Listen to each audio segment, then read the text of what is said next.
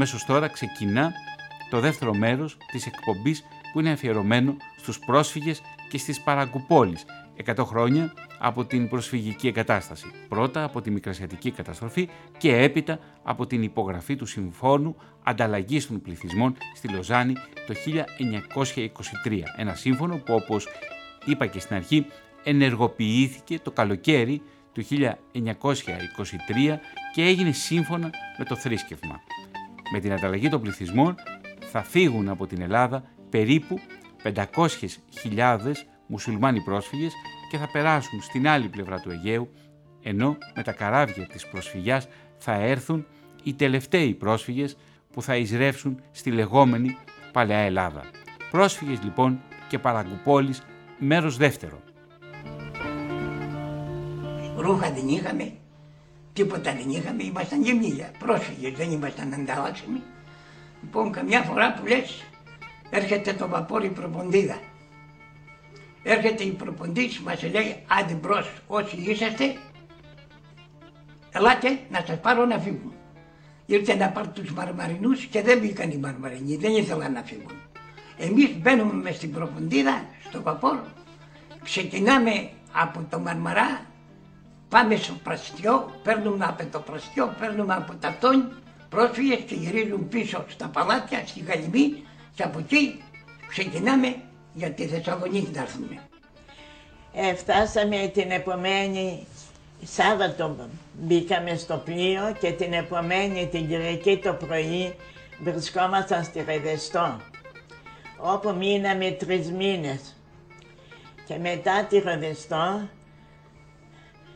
επειδή τότε ακόμα είχαμε τη Θράκη αλλά αρχίσαμε να υποχωρούμε και από τη Θράκη και έτσι φύγαμε μέσω ενός πλοίου πορτογαλέζικου και φτάσαμε στη Θεσσαλονίκη.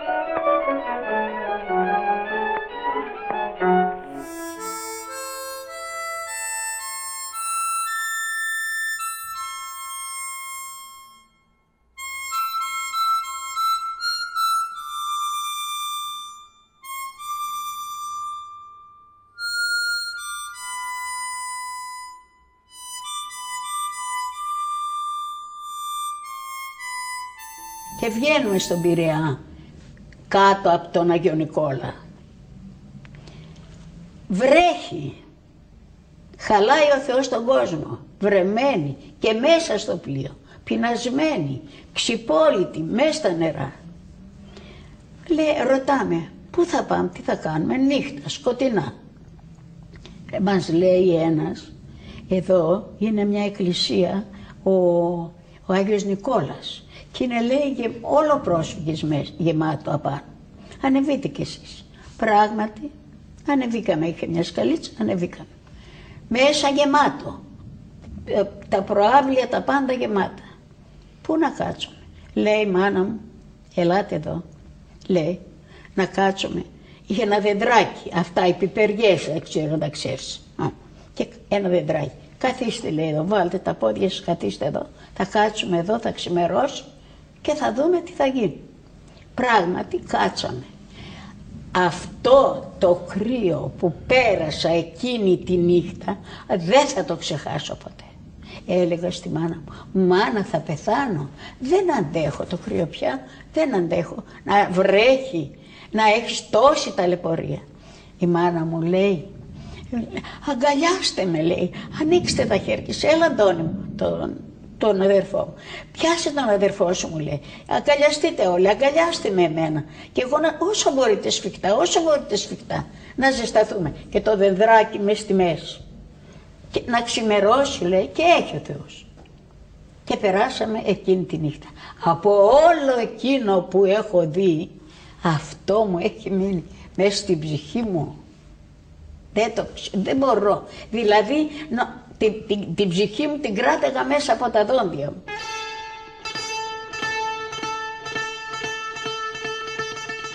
Το μεγαλύτερο πρόβλημα κατά την άφηξη, παραμονή και εγκατάσταση των προσφύγων στην Ελλάδα ήταν και θα παραμείνει το στεγαστικό. Η κεντρική διοίκηση θα προχωρήσει στις εξής τρεις λύσεις του προβλήματος. Πρώτα απ' όλα, επίταξη δημόσιων και ιδιωτικών ακινήτων και υποχρεωτικές συγκατοικήσεις. Δεύτερον, η οικοδόμηση κατοικίων με πόρους από το Ταμείο Περιθάλψεως Προσφύγων.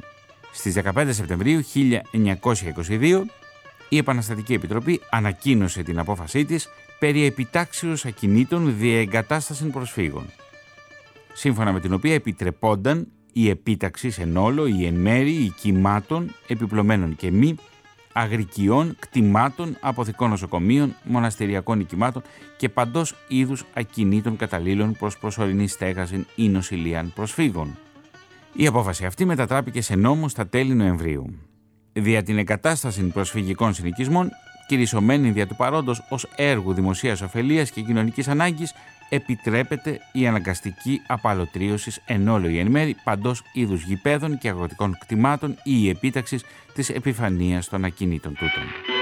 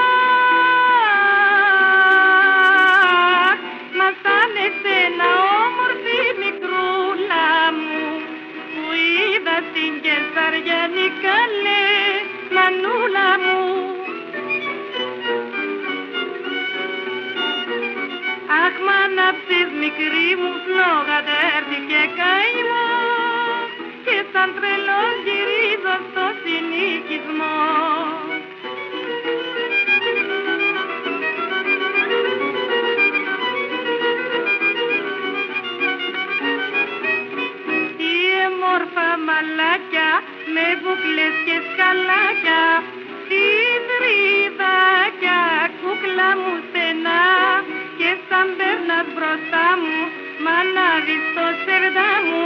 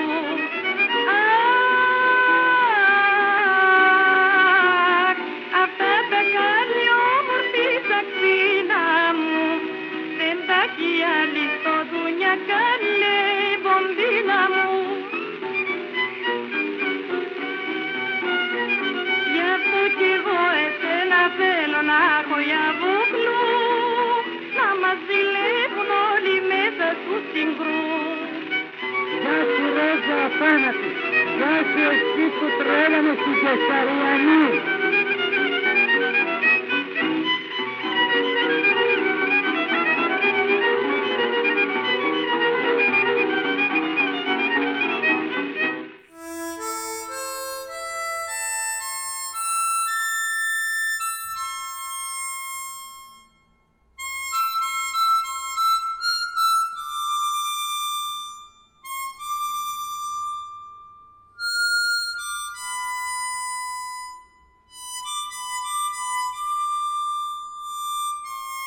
Ξεκινά το βαπόρ τώρα η προποντήρα και πάμε για τη Θεσσαλονίκη.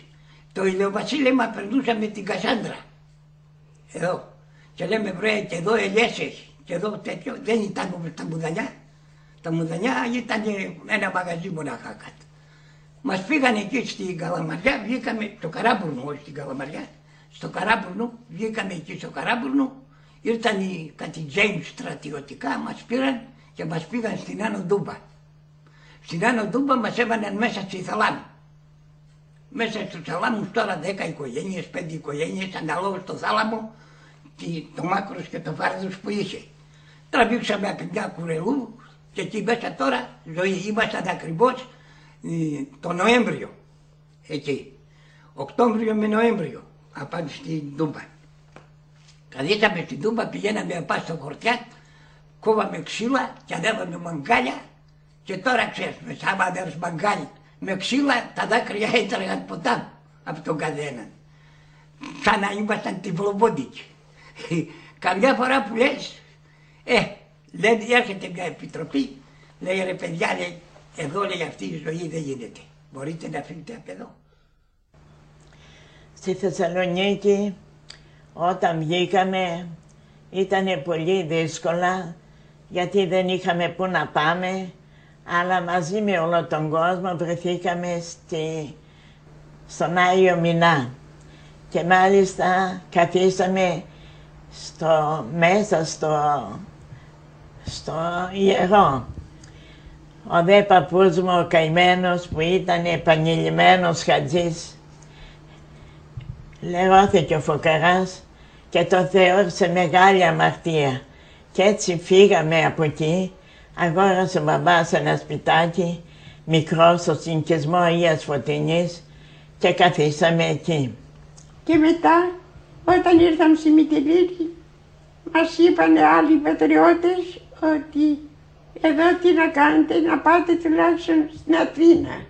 Και ήρθαμε στην Αθήνα και μας βάλαν στα σχολεία, στους κατεβλισμούς. Και να μας δίδανε μία κουβέρτα, τι να κάνει και η Ελλάδα, επειδή είχε και πόλεμο πριν. Και μας έδιναν μια κουβέρτα, τη μισή από πάνω, τη μισή από κάτω και μέσα στα σχολεία ώστε να, ετοιμι- ε, ώστε να ετοιμάσουν τους συνοικισμούς.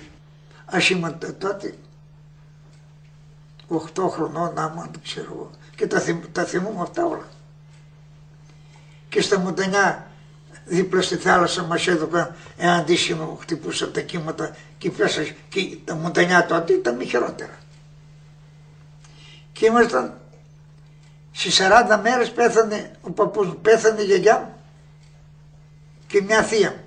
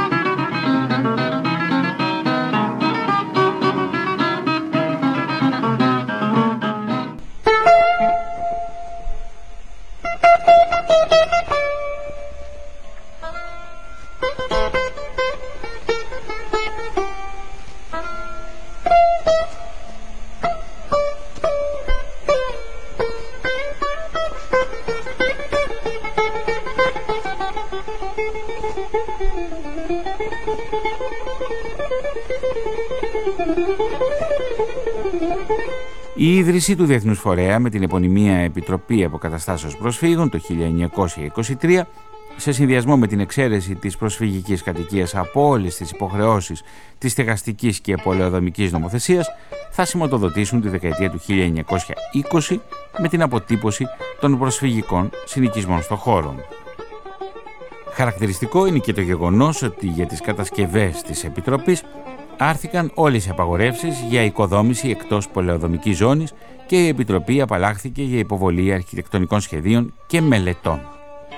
Κάποιοι συνοικισμοί αναπτύσσονται γύρω από μια εκκλησία ή κάποιο νεκροταφείο και φαίνεται ότι η προσφυγική καθημερινότητα αντλεί στοιχεία και συνδιαλέγεται με τη θρησκεία. Όσον αφορά στις απαλωτριώσεις οικοπαίδων, εντόπισε ένα σχόλιο στην εφημερίδα Εμπρός, φίλο της 21ης Ιουλίου 1928. Την ευθύνη δια την απαλωτρίωση κτημάτων μικροϊδιοκτητών δεν φέρει βεβαίως η Επιτροπή Αποκαταστάσεως, γράφει η εφημερίδα, αλλά ευενιζελικέ κυβερνήσεις επολύσασε τα πάντα δια να αγοράσουν τας ψήφους των προσφύγων. Οι γηγενείς μικροϊδιοκτήτε απογυμνούνται νυν τελείως διότι ουδεμία υπάρχει ελπίς να τους προστατεύσει το βενιζελικό κράτος. Μία και μόνη υπάρχει ελπίς. Να αμυνθούν οι κάτοικοι ενόπλος κατά των επιδρομέων. Μέχρι τη στιγμή καθήν η ψήφος της 19ης Αυγούστου θα έχει απαλλάξει την Ελλάδα του βενιζελικού άγους.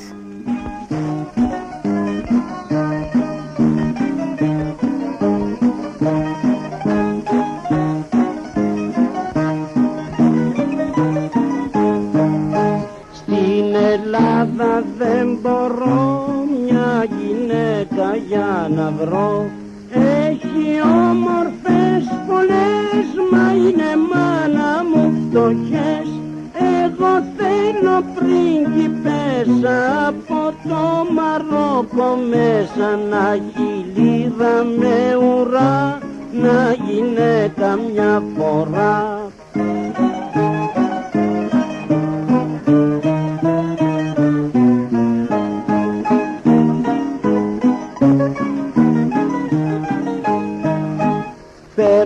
πέρασα από εδώ και ψαχνέ να βρει γαμπρό χωρίς να το ξέρω εγώ μάνα μου να σε χαρώ.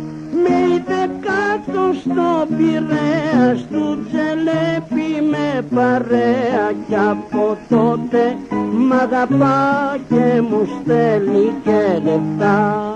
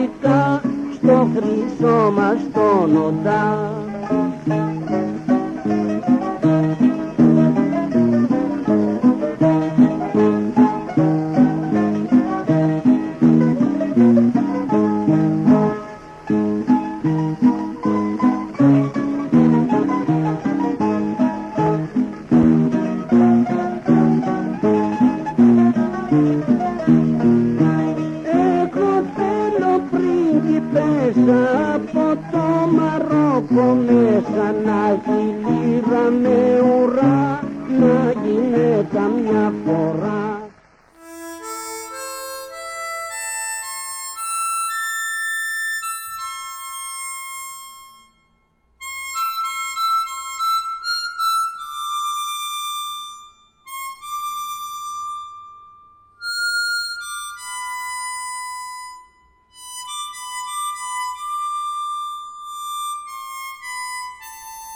Μας βρίζανε μόλις μας είδανε. Μας λέγανε τι, τι θέλετε, γιατί ήρθατε εδώ πέρα; Θα πεθάνομαι, θα μας πεθάνετε. Τι θα φάμε; Είχανε δίκιο, δεν τους αδικό. Μας έβρισαν, μας είπαν λόγια άσχημα όλα τα πάντα. Όμως είχαν δίκιο. Γιατί για σκέψου ήταν οι Βαλκανικοί πόλεμοι, ήταν όλοι εδώ οι Έλληνες στρατιώτες ρημαδιό, ναι κτήματα να καλλιεργήσουν ναι τίποτα. Σου λέει ήρθε και αυτός ο κόσμος, τι θα γίνουμε τώρα, θα πεθάνουμε όλοι μαζί. Όμως εμείς δεν ήμαστούν αυτός ο κόσμος με τα δεμένα τα χέρια. Ζητήξαμε να πάμε στο Πολύγερο, κάπως οι οικογένειες. Αλλά δεν μας δέχανε οι Πολύγερνοι οι εντοποί. Λέει εμείς παλιοσάκρες δεν βάζουμε μέσα στο Πολύγερο.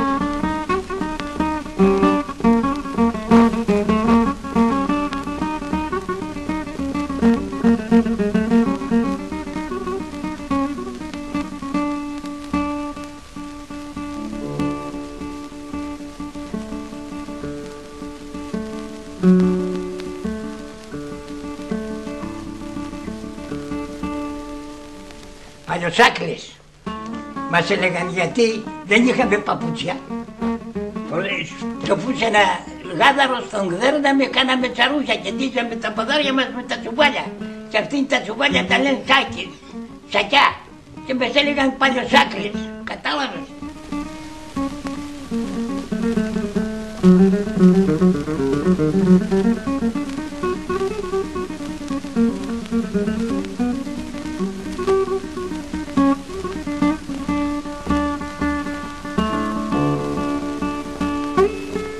Ο ζωτικό προσφυγικός χώρος δεν είναι καθόλου στατικός.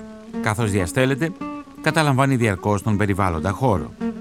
Σε ορισμένες περιπτώσεις που εφάπτεται με κάποιο νεκροταφείο, εισχωρεί στον σιωπηλό χώρο των κοινοταφείων, χρησιμοποιώντας δομικά υλικά του θανάτου, όπως πέτρες από τη μάντρα του νεκροταφείου και πέτρες και μάρμαρα από κενούς ή παραμελημένους τάφους για το χτίσιμο μιας νέας προσφυγικής ζωής σε μια νέα πατρίδα. Στην περίπτωση μάλιστα του θύλακα των Αγίων Αναργύρων, αυτός εισβάλλει στο χώρο του νοικοταφείου όταν αναστέλλεται η λειτουργία του. Πάνω στους παλιούς τάφους χτίζονται οι νέες παράγκες. Η περίπτωση του συγκεκριμένου θύλακα θυμίζει σε μικρογραφία την κατοίκηση των νεκροπόλεων στο Κάιρο.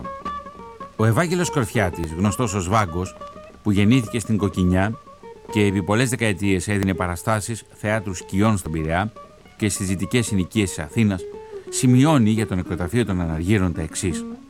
Γύρω από τη μάντρα του νεκροταφείου των Αγίων Αναργύρων, οι πρόσφυγες από τις χαμένες πατρίδες άρχισαν να στείλουν πρόχειρες παράγκες από ανοιγμένους γκαζοτενικέδες ή ό,τι άλλο υλικό έβρισκαν για να βολευτούν. Μετά το σταμάτημα της ταφής άρχισε η λαιλασία των υλικών.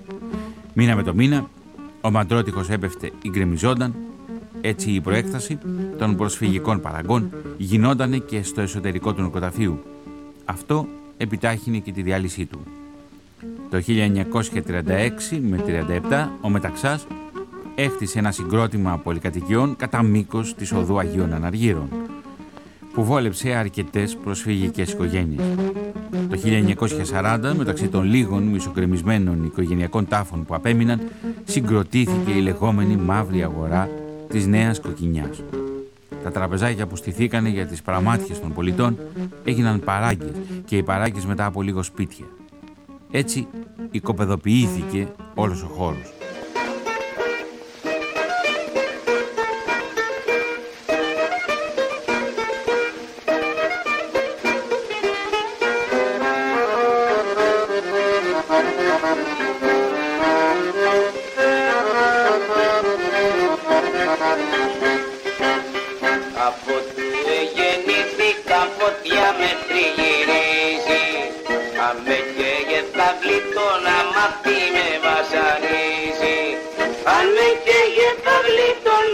Να μάθει με βασανίζει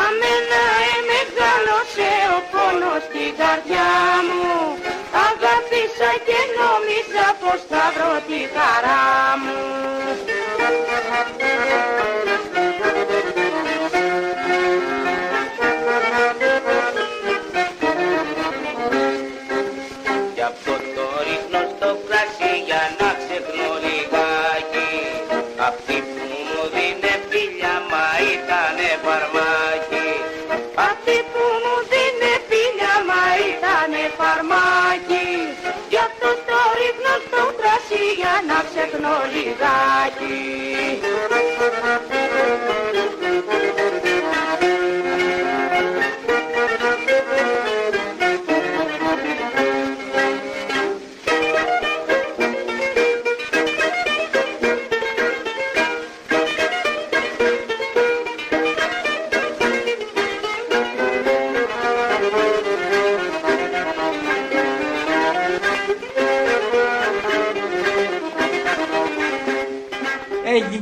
Και ο Βενιζέλος της κατέβασε, και έδωκε χωράφια, και έδωκε πόνο.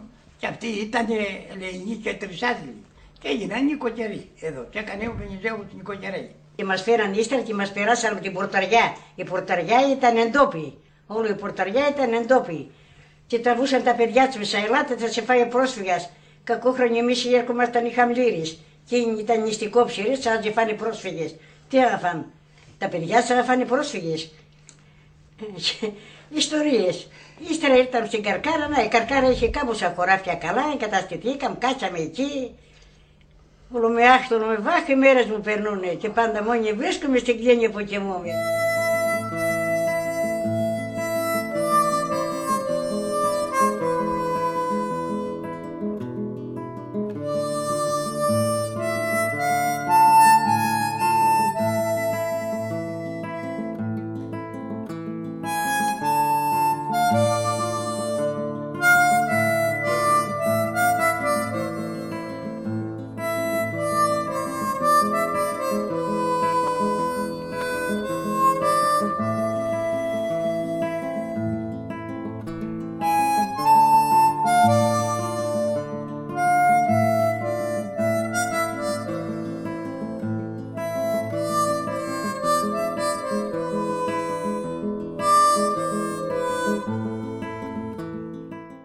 Και ήρθαμε εδώ στην Καρκάρα. Ήρθαμε στην Καρκάρα, εγκαταστηθήκαμε. Στην Καρκάρα πήγαμε, όχι, μας πήραν οι Τούρκοι κάθε οικογένεια απέναντι στο σπίτι. Και μας είχαν καμπότες μήνες μέχρι να διάσουν σπίτια για να πάμε στα σπίτια τα δικά μας. Και μας έβαζαν δυο οικογένειες, άμα ήταν το σπίτι μεγάλο, σε ένα σπίτι. Άμα ήταν μικρό, μια οικογένεια.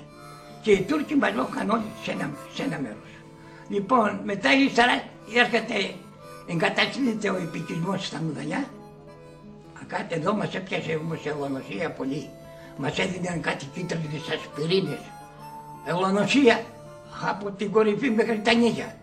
Δεν μπορούσαμε να, να, να κουνήσουμε από την ελονοσία. Γιατί ήμασταν αλλιώς μαθημένοι, ήρθαμε, βρήκαμε άλλο αέρα, άλλο τέτοιο. Ε, αρρωστήσαμε. Εμένα ο πατέρας μου δεν μπορούσε να ζήσει. Γιατί ήταν μαθημένος αρτοπιός, δεν ήξερε ούτε από ζευγάρ, ούτε να σπείρ, ούτε να θερείς, ούτε τίποτα. Ένας άνθρωπος άμα είναι ψωμάς, πού να ξέρει από αυτά. Τον έδωκαν ένα μπόδ, έκαναν μια επίταξη, τον κάθε Τούρκο, άμα είχε τρία, τον έπαιρναν ένα. Τον άφηνε ένα ζευγάρι. Καθίσαμε ανάμιση χρόνο με τους Τούρκοι. Μετά λοιπόν έφυγαν οι Τούρκοι, γίνηκαν η ανταλλαγή. Το 1924 ήρθαν οι Καραμανίδες. Οι Καραμανίδες εδώ ε, και έκαναν αντίσκηνα μες στη μέση στην πλατεία, αντίσκηνα και ε, έπεσαν, ε, κάθονταν στα αντίσκηνα. Μετά ενδύεται ο επικισμός στα Μουδαλιά. Είχαμε έναν προϊστάμενο, ήταν χωριανός μας, ο Μπασμαντζίδης. Λοιπόν, ο Μπασμαντζίδης ήταν αυτός αρτακιανός. Ήταν ε, προϊστάμενος να κάτσει στα Μουδαλιά. Μας λέει ρε παιδιά, λέει ελάτε να κάτσετε στα Μουδαλιά. Ε, έκαναν σπίτια ο επικισμός, αυτά τα διχαντιέ που λένε. Ήρθαν οι εταιρείες και έκαναν τα σπίτια των διχαντιέ. Και έδωκαν τι καραμανίδες. Εμείς καθόμασταν στα τουρκικά. Λοιπόν, ο κάθε ένας έφευγε, άμα δεν τον άρεσε εδώ, έφευγε, πήγαινε σε άλλο χωριό με, με τον, τον επικισμό και εγκαταστήνταν εκεί.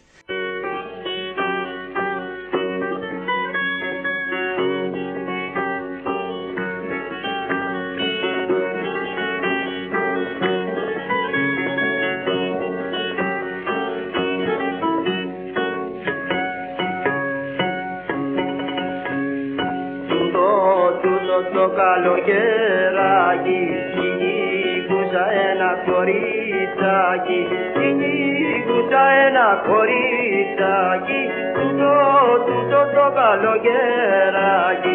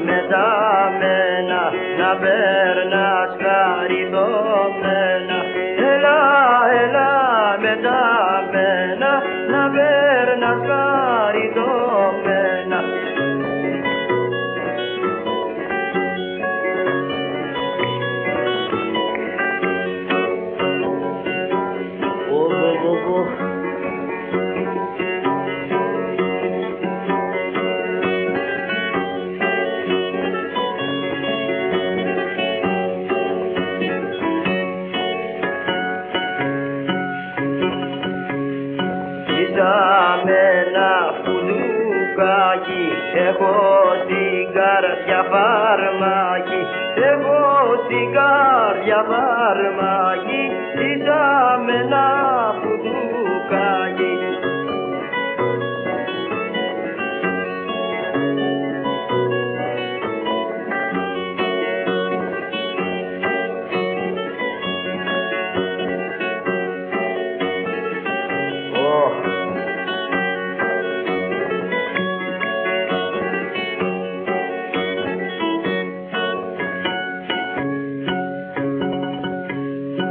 Άντρεσα με ένα φουντούκάκι έχω στην καρδιά φαρμάκι Ίσα με ένα φουντούκάκι έχω στην καρδιά φαρμάκι Άρπαρτη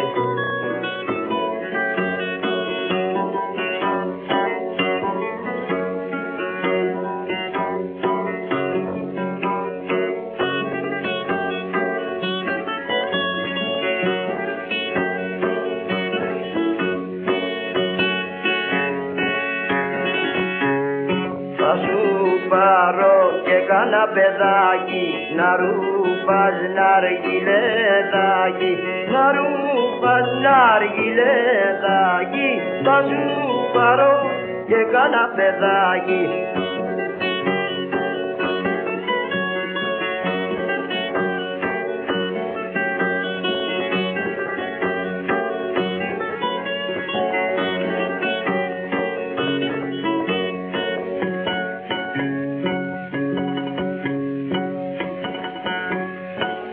πάω νύχτα τυχό τυχό Στην κάλλη μου μη πετύχω. Στην κάλλη μου μη πετύχω Πάω νύχτα τυχό τυχό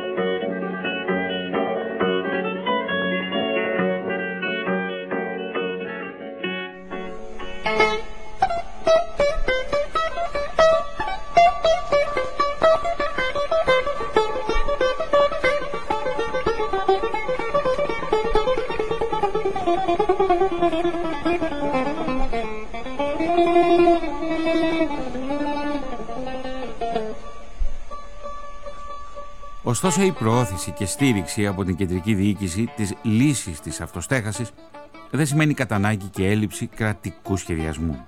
Το αντίθετο μάλιστα. Η αυτοστέγαση, το κεραμίδι πάνω από το κεφάλι των προσφύγων, αποτελεί μία λύση ανάγκης για το κράτος, αφού το επιτρέπει να σχεδιάσει μία πολιτική για τους πρόσφυγες ανέξοδα και χωρίς σχεδιασμό. Το κράτος, αφήνοντας το πεδίο ανοιχτό και επιτρέποντας την πρόσβαση στην κατοικία, άναρχα και παντού, κρατώντας συνάμα τη μάζα των προσφύγων σε απόσταση, θα αποσοβήσει την κοινωνική έκρηξη και θα ελέγξει καλύτερα τις όποιες κοινωνικές συγκρούσεις.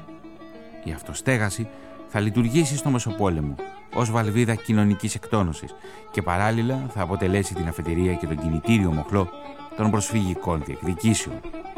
Θα αναδειχθεί ως γέφυρα και κοινό σημείο ανάμεσα στο μεσοπολεμικό και μεταπολεμικό κόσμο. Η αυτοστέγαση θα ενώσει τη συνοικία Μαρκόνη και τη συνοικία Το Όνειρο των δεκαετιών 1950 και 60, όπου και αν χωροθετείται η συνοικία αυτή. Στη Δραπετσόνα, στην Κοκκινιά, στο Βοτανικό, στο Δουργούτι, στην Καλαμαριά. Μας έδωσαν αντίσχυνα. Ζούσαμε ένα χρόνο στο αντίσχυρο κοιμήθηκαμε. Έφτιανα μοτσάκια και βάζαμε ξύλα αγόραμε και περάσαμε ένα χρόνο στα αντίστοιχα καθίσαμε. Ένα χρόνο ολόκληρο βάζαμε διπλαουτζάκι καμπέλ που λένε και βάζαμε στρένα και κοιμόμαστε. Δηλαδή με τυραννία. Και πέρασαμε εκεί καλά. Όλα πέρασαν και μας έδωσαν ε, σπίτια.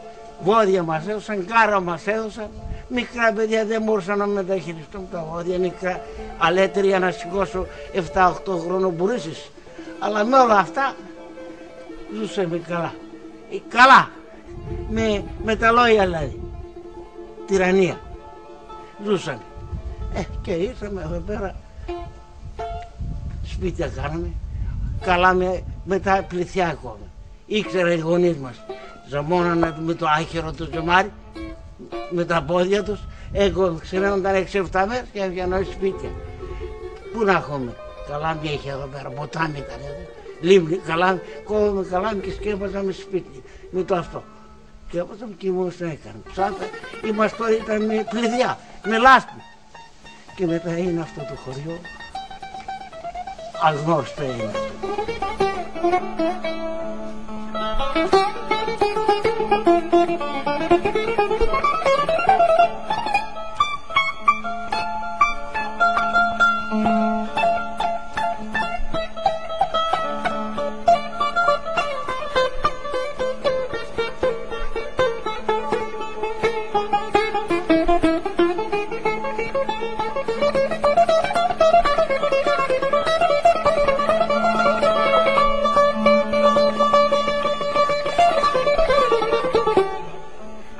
Χαρακτηριστική είναι η ομιλία του πρόσφυγα βουλευτή Λεωνίδα Ιασονίδη στην 67η συνεδρίαση της 27ης Ιουνίου 1924 της Βουλής των Ελλήνων.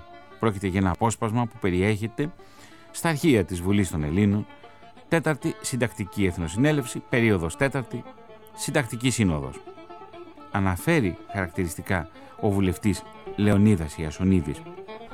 Ο κόσμος ο προσφυγικός ότι αυτά ψηφίσας και αποφασή σα είναι εντελώς ικανοποιημένο, διότι διαπιστώνει ότι η τέταρτη των Ελλήνων συντακτικής συνέλευσης ανοίγαγε εις περιοπήν εθνικού ζητήματος την υπόθεση των προσφύγων. Μέχρι σήμερα ελέγομεν ότι ήλθεν ένας κόσμος ενός εκατομμυρίου και δεν είναι το βεβαίως δυνατόν η κυβέρνηση να εμπορέσει να ανταποκριθεί στα καθήκοντα αυτής.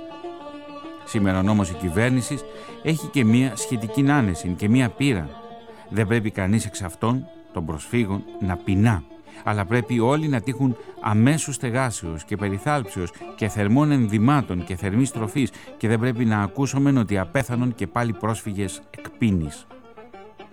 Ο συγγραφέας Γιώργος Ιωάννου κατάφερε και εντόπισε στη Θεσσαλονίκη τον αδελφό του Λεωνίδα Ιασονίδη. Κύριε Ιασονίδη, τον αδελφό σας τον Λεωνίδα Ιασονίδη τον λάτρευαν και οι πόντοι και όλοι οι πρόσφυγες. Μπορείτε να μας πείτε μερικά, έτσι, μερικές προσπάθειες βασικές που έκανε για να βοηθήσει τους πρόσφυγες και να λύσει τα προβλήματά τους. Η βασική προσπάθεια ήταν ο νόμος περί απαλωτριώσεων, ναι. στους οποίους μέσα μάλιστα συμπεριέλαβε και τους γηγενείς, τους, uh, αυτούς uh, Πότε έγινε αυτό; Το 23 εξελέγεται η πλαστήρα στην Ελληνική και από τότε άρχισε μέχρι το 52. 28 χρόνια συνεχώς εξελέγεται ο βουλευτής και μια φορά γερουσίας της. Ε, και υπουργός κατ' Και υπουργός ε, το 31 με τον Ελευθέριο Βενιζέλο και ύστερα το 51 γενικός διοικητής Οριολάδος. Όχι, εγώ λέω για αυτό το νόμο που είπατε περί απαλωτριώσεων. Ναι. Λοιπόν, αυτός πότε έγινε ο νόμος; Αυτός έγινε το 24. Έχω ακούσει και για ένα χαρακτηριστικό τηλεγράφημα που έστειλε ο αδερφός σας τότε σε κάποιον μεγάλο πολιτικό. Για πέστε το μας. Όταν λύθη το πρώτο 20 στην Ελλάδα, ε, δεν υπήρχε ακόμα κλουάζ, δεν είναι, και διορίστη επιθεωρητής των προσφύγων από την κυβέρνηση Μπλαστήρα. Εις μια περιοδία του στην Κατερίνη, πράταση υπαλληλικά στους υπαλληλικούς κανονισμούς, τους παρεύει και τη γραφή στον Μπλαστήρα στην κυβέρνηση, ναι. ότι κορυφάς Ολύμπου θεοί ευοχούνται. Πρόβαδος αυτού πρόσφυγες λοιμό απόλυνται. Ναι, είναι πολύ έξυπνο νομίζω και έχει και κάτι το ομυρικό Ε. αυτό το λοιμό απόλυνται. Αλλά και Είδα, κάτι έλυσε. άλλο λένε που έτσι τιμά πολύ τη μνήμη του. Κάτι με τον επικισμό για σπίτι που προσφέρθηκαν να του κάνουν. Ε, για πες Όταν εδώ. ήταν υπουργός της Φρονία, οι εργολάβοι είπαν μεταξύ τους αυστηρός είναι, αλλά θα του κάνουν μια προσφορά όλοι μαζί για να μην παρεξηγηθούμε ότι εμείς έχουμε προνόμια από αυτόν ήταν. Και πήγανε μια αντιπροσωπεία εκ μέρους όλων των αυτών, των εργολάβων και τον είπαν, κύριε Υπουργέ, λέει, εμάθαμε ότι η οικογένεια σας στην αυτήν κάθεται με ενίγιον στη Θεσσαλονίκη. Και όλοι μαζί αποφάσισαμε να σας κάνουμε μια κατοικία.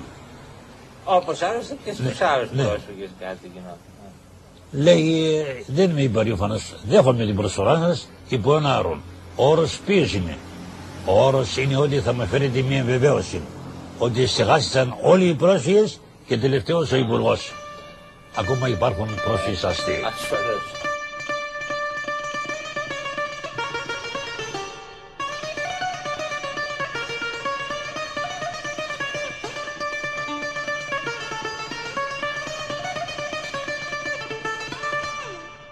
Σε εκείνη όμως τη συζήτηση στη Βουλή παρεμβαίνει ο βουλευτής Κωνσταντίνος Βουδούρης που αναφέρει μεταξύ άλλων.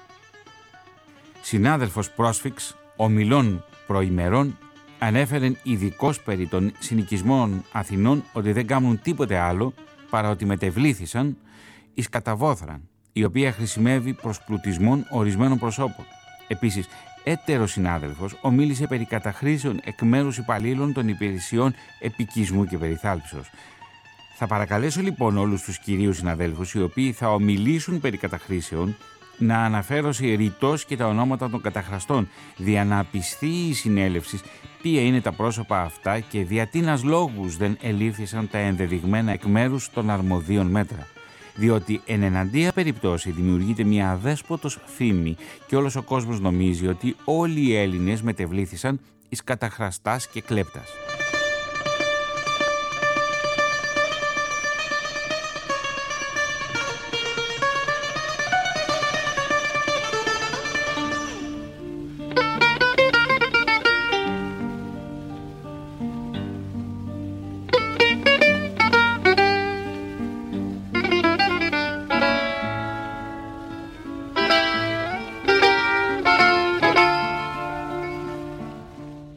Σημείο αυτό ολοκληρώνεται και το απόψινό επεισόδιο της εκπομπής «Έλα απόψε» στου Θωμά. Σας ευχαριστούμε θερμά για την ακρόαση. Στον ήχο ήταν ο Κώστας Κυριακάκης.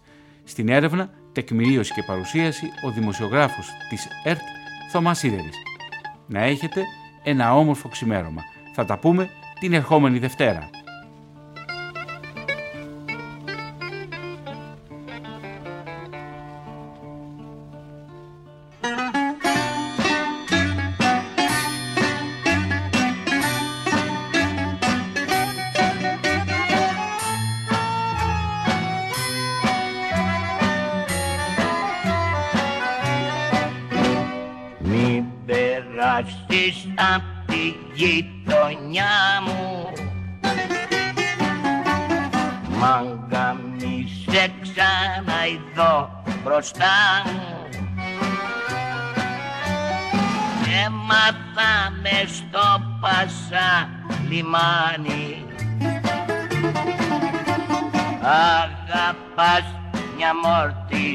Μόρτη σαν βραλάνι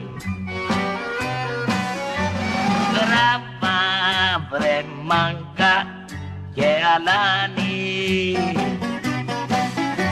Γράφα για το Πασαλιμάνι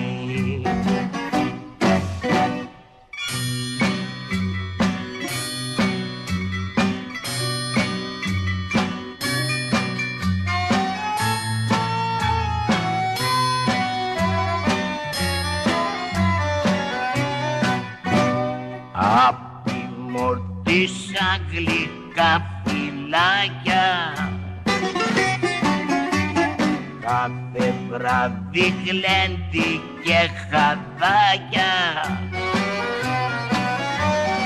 Κι έτσι την περνάς μαζί της σφίνα Και ξεχνάς να ανέβεις στην Αθήνα. Τράβα βρε μάγκα και αλάνι Τράβα για το Πασαλιμάνι.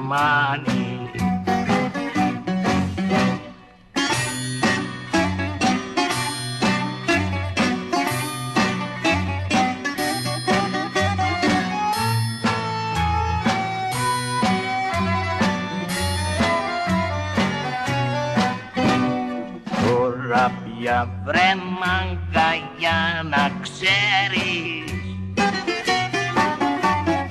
Με χάσες για πάντα δεν θα με βρεις. Θα γλεντάω μες στο καλαμάκι. Κάθε βράδυ με ένα χασαπάκι. Τράβα βρε μάγκα και αλάνι Τράβα για το πασαλιμάνι